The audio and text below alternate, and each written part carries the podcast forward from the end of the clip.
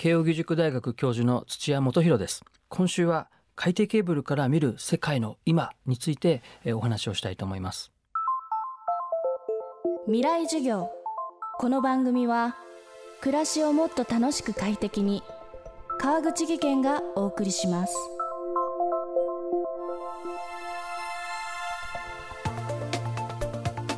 普段のコミュニケーションはもちろん世界をつなぐ通信網としてもはや欠かせない存在インターネット。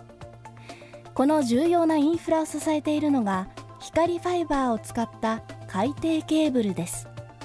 今年1月南太平洋の島国トンガと世界をつなぐ海底ケーブルが海底火山の噴火で切断され復旧までの1ヶ月間トンガはインターネットが接続できない事態に。多くの人がインターネットは海底ケーブルでつながっていてそれなしでは成り立たないことを認識しました。そこで今週はサイバー安全保障などがご専門で海底ケーブルに大変詳しい慶應義塾大学教授の土屋元博さんに海底ケーブルの知られざる事実を伺っていきます。未来授業1時間目。テーマは世界は海底ケーブルでつながっている。インターネットっていうのはもう日本どこにいてもつながると思うんですけども皆さんが Facebook とか Twitter とかですねあるいは YouTube ですとかそういうものを見たいっていう時に、まあ、そのコンテンツが日本の中になければ、えー、海外に取りに行かなきゃいけないわけですね。で取りに行く時に使うのが海底ケーブルで日本の場合は島国ですから99%があこの海底ケーブルを通るというふうに言われてるんですね。でこの、まあ、太平洋を横断するとですね、まあ、最低でも9000キロぐらいあるんですけどもその距離をもうほとんどストレスがないスピードで行って帰ってくるっていうのが海底ケーブルの凄さですよね。えー、日本につながっている海底ケーブルっていうのはですね大体2箇所に集中してます。で一つはあ、まあ、東京と一般的には言われてるんですけども千葉県なんですね。千葉県の千倉というところがありましてここに漁港があるんですけども、まあ、そのすぐ横にですね海底ケーブルをこう陸に引き上げてくる陸上げ局って言いますけれども、まあ、建物っていうのがあるんですね。でもう一つがあ三重県の方ですね。伊勢志摩の島これは関西圏につながるケーブルとしてつながってますでただそれだけではなくて大体日本で1 5 6箇所あると思いますけれども、まあ、新潟県にもつながってますし九州にもつながっていますしいろんなところにですね海底ケーブルがつながっています。で一番長いケーブルっていうのはですねまあ多分1万キロぐらいあると思いますけれども、えっと、これはアメリカの西海岸のあサンフランシスコとかロサンゼルスとかああるいはシアトルとかああいうところにこう海底ケーブルたくさん入ってるんですけども、まあ、これ地球儀で見てみますとそのアメリカの西海岸から一番こう直線で最短距離でつないでくると千葉県の千倉なんですね。海底ケーブル事業者はとにかくその海底にある距離っていうのを短くしたいんですね。アメリカの調査会社によれば世界全体に張り巡らされた海底ケーブルの総延長はおよそ130万キロ。つまり地球30周分のケーブルが海の底に敷かれており今後もさらに増えていくといいます。でも海底ケーブルってそもそもどうやって敷いているのでしょうか？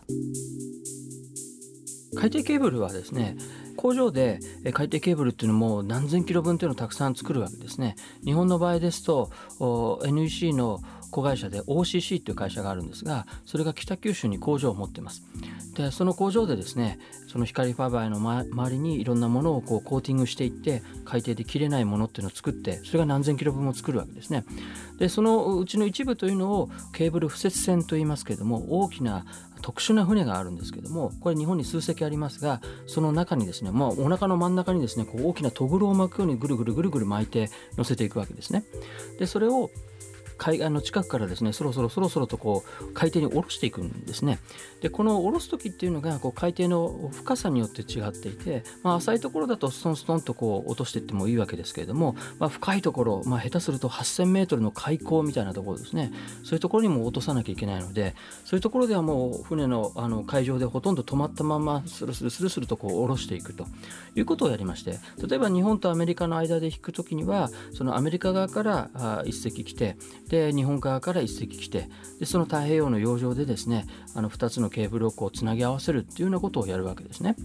海底ケーブルっていうのは本当に海底に着地してないとダメなんですね。あのよくイメージとしてはこう海の中ブランブランしてるんじゃないかっていうようなことがあるかもしれませんけどもそれはかなり危険なんですね。というのはその、まあ、ブランブランするっていう時にはどこかがこう擦れるところがあるのでこの擦れるとですねそこでケーブルが切れてしまうのでとにかくこう地べたにこうベタンとこう落としてしまうんですね。でこうブランブランしてると下手をすると潜水艦が引っ掛けるなんてこともありえるので、まあ、そういうことはしないんですね。とにかく、まあ、岩場を避けるですとかあるいはその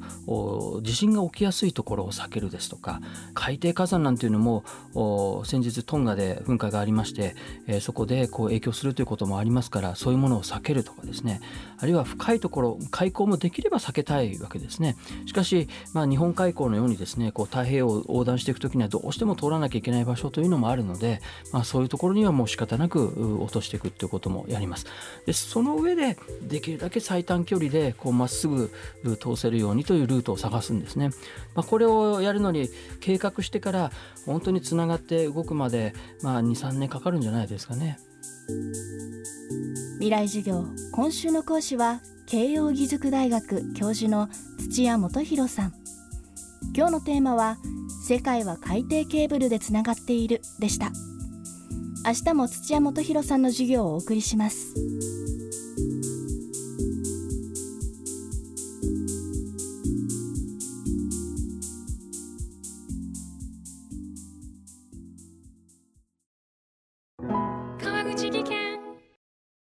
段での転落大きな怪我につながるので怖いですよね。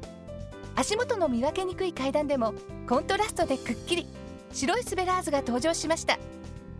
皆様の暮らしをもっと楽しく快適に。川口技研のスベラーズです。未来授業。この番組は暮らしをもっと楽しく快適に川口技研がお送りしました。